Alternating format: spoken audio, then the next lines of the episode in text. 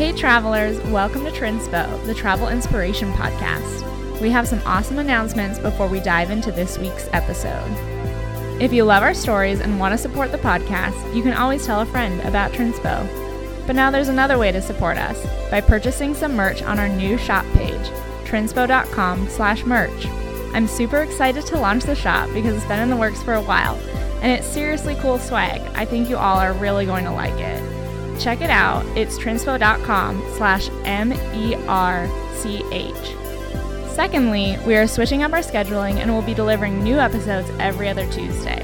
This way we can deliver great stories consistently throughout the year, and we'll be in your favorite podcast app every other week.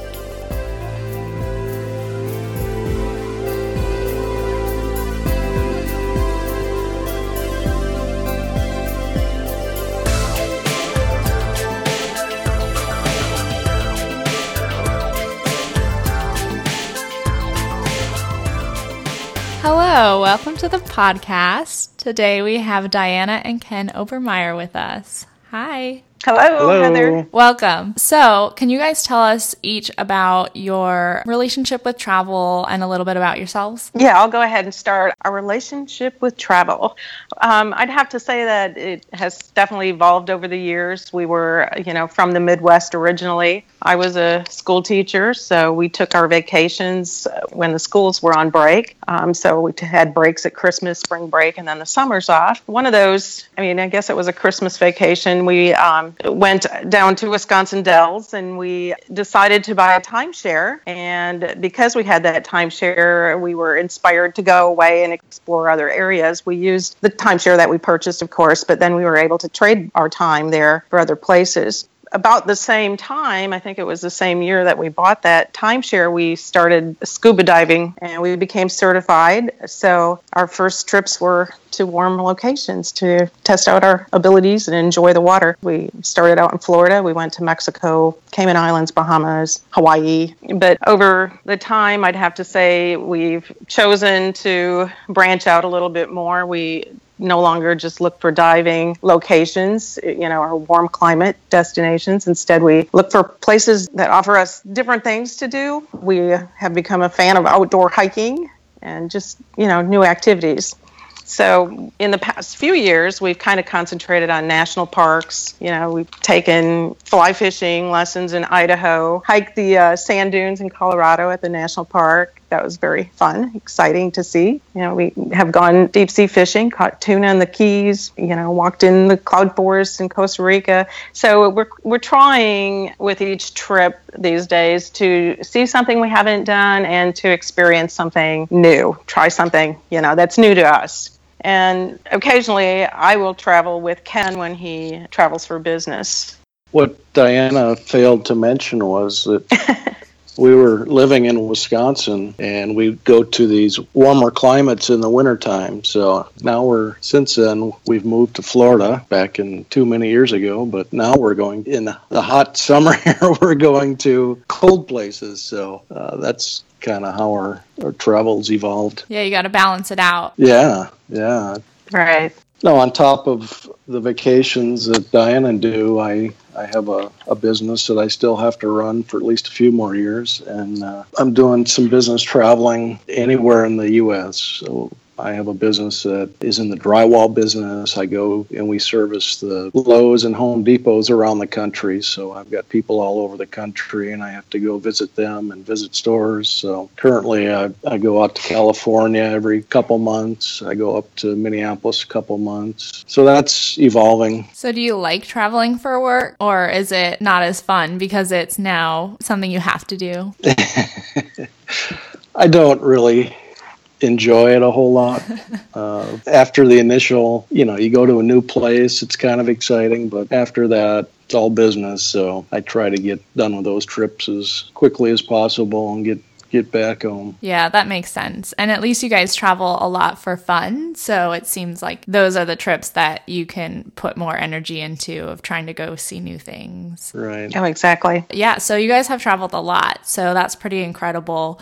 Would you say that the timeshare was kind of the impetus of your love for traveling, or did you guys both love traveling before you moved out of Wisconsin? How did that travel bug get caught? Well, I think we wanted to travel. Uh, in this buying the timeshare kind of forced us to travel. Not that we needed forcing, you know, but but I mean, it, you know, if you don't use it, it it's kind of a waste. So good excuse, yeah. And it's Good. really easy when you look at the, you know the catalog. Back then, they had the the paper catalog where you looked at all the places that you could choose to trade for. And it's a pretty easy invitation to to accept. Definitely, the timeshare was, I think, what launched our travel. Yeah, that's really cool. Okay, so you guys are gonna tell us some travel stories today. Yes. what I was going to talk about today was our trip quite a while ago, but it's still relevant today, I believe. It was uh, out to Egypt back in 1999. We went out uh, for about 16 or 17 days, and uh, it was kind of a three part trip. We went with a dive group. Uh, four other couples with us. So we spent about a third of the vacation diving, and then we spent about a third of the vacation visiting the temples, down by Luxor, uh, Valley of the Kings and Queens, that whole area, and then about a third was the uh, pyramids. So it was a lot of culture, and uh, it was to this day, I think was our. We both agree it was our most fascinating trip that we've we've taken. Very just, true. Uh, just all the different uh, tombs and the pyramids are incredible. I wanted to uh, elaborate on one day we went to the uh, the day that we we spent a couple three days at the pyramids, but you know, all you normally read about is the the big three pyramids right outside of Cairo. Well, one day we we went down to about two hours south along the Nile where the Red Pyramid was. We were in a, a, a van, a minibus van for the 10 of us, and wherever we went in Egypt, we had a tourist police so it was the driver, tourist police, and the five couples. We went down. We got down to this pyramid called the Red Pyramid. We got out. It was it was kind of a you know a smaller pyramid, although it was still quite large. But you could tell it was uh, wasn't built like one of the the pyramids at Giza. Okay. It was kind of uh, sides went up steep, and then they kind of got less steep at the top evidently when they were building this pyramid they got up to that height and they it wouldn't support the top so they had to make the angle lower. So it was kind of a weird looking pyramid but nevertheless we we went to this pyramid went inside there were sarcophaguses and tombs around we were we got to explore and we were the only ones there just us, nobody else, the whole time we were there. So it's a not very frequented pyramid on the pyramid trail. That's cool, though. So we spent a, an hour or so because we had other pyramids up the road to see. So we uh, explored hour. We got into our our van, and all of a sudden, a pickup truck comes with a turret on the back with six machine guns sticking out the turret and a motorcycle police. And we all left together and we went, as we were leaving the pyramid, they all turned their sirens on, made a big commotion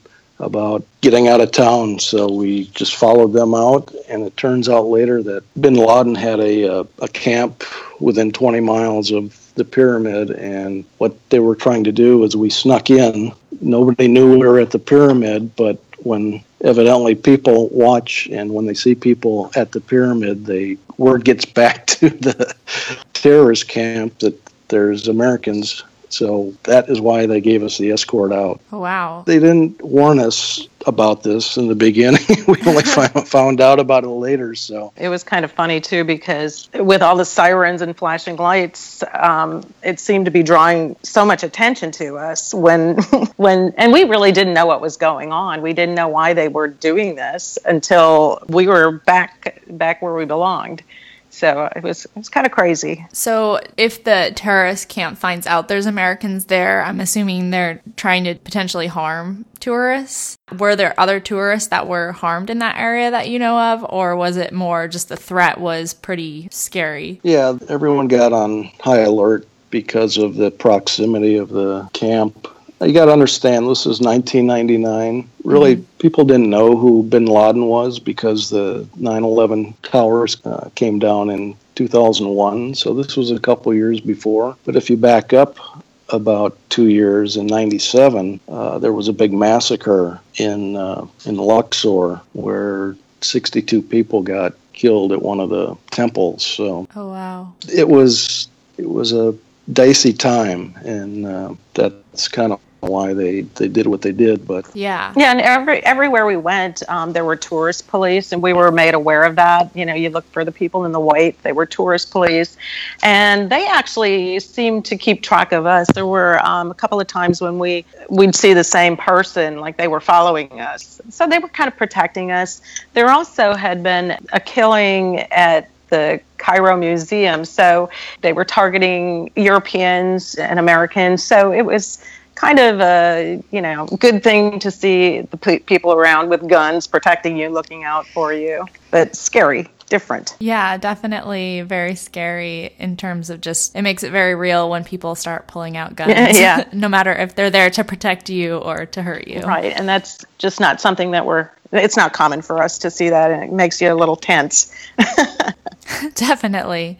So, were the tourist police a common thing? Like, did you know that going into the trip that that would just be um, something you experienced as you went around the country? We were. No, we didn't know about that. No, we didn't know about it. No, but we were told that probably by our guides along the way that, you know, we could keep our eyes open. They'd be easy to spot. You know, if you left the hotel you were staying at, there would be somebody outside, you know, so we were aware of it once we were there. Gotcha.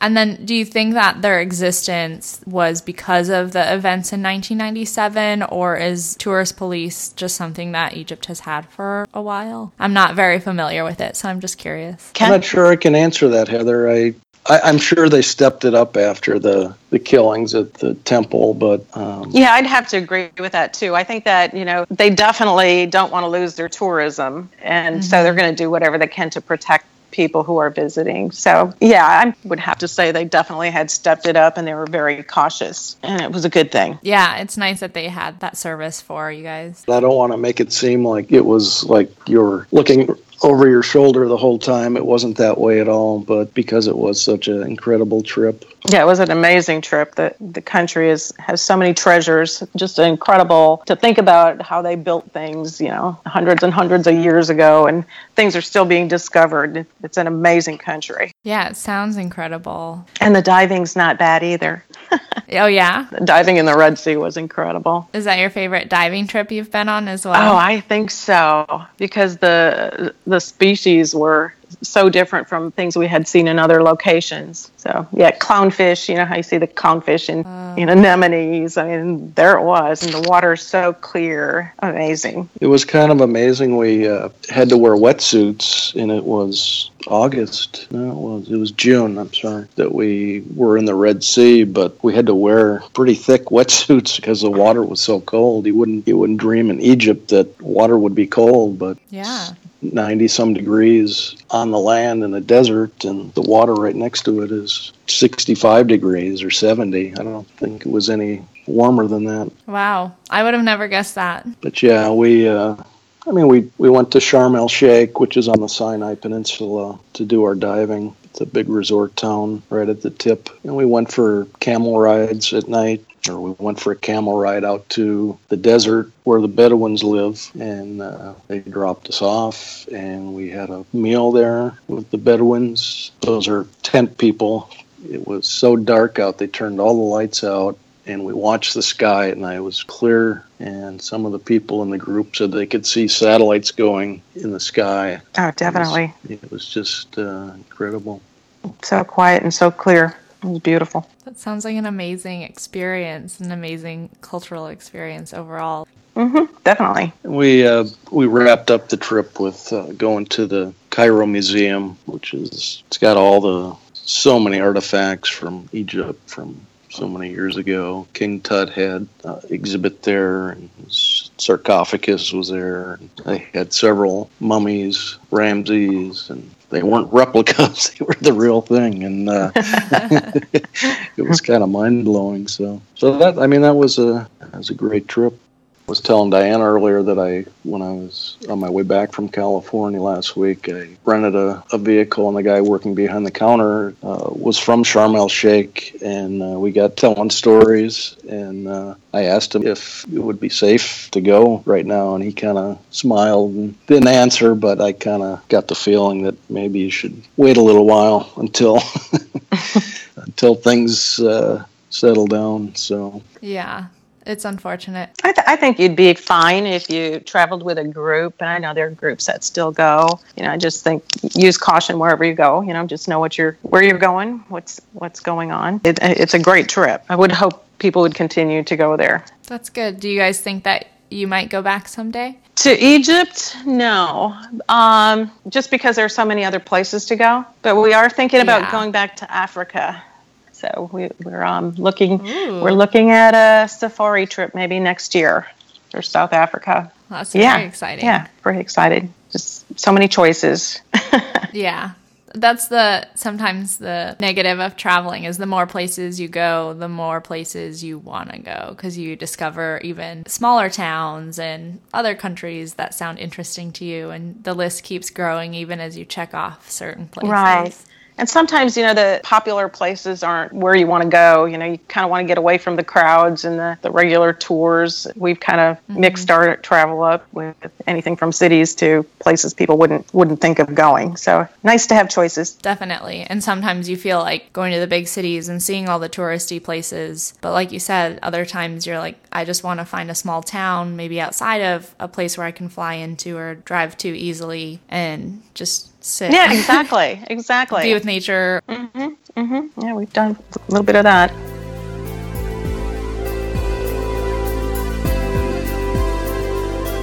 Next episode, Diana and Ken will share another story from their many amazing travels together.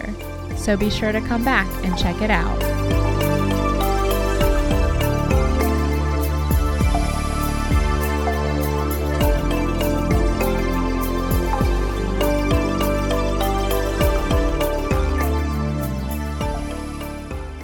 Hey Globetrotters, thanks for listening to Trinspo, the travel inspiration podcast. If you want more Trinspo in your life, you can visit us at trinspo.com. Follow us on Instagram or Twitter, where our handle is at TrinspOcast, or email us at trinspocast at gmail.com. Also, when you have the chance, please head to trinspo.com slash review and leave us an iTunes review so that other listeners can discover our podcast too and get inspired for their next adventure. Thanks for coming along for the journey.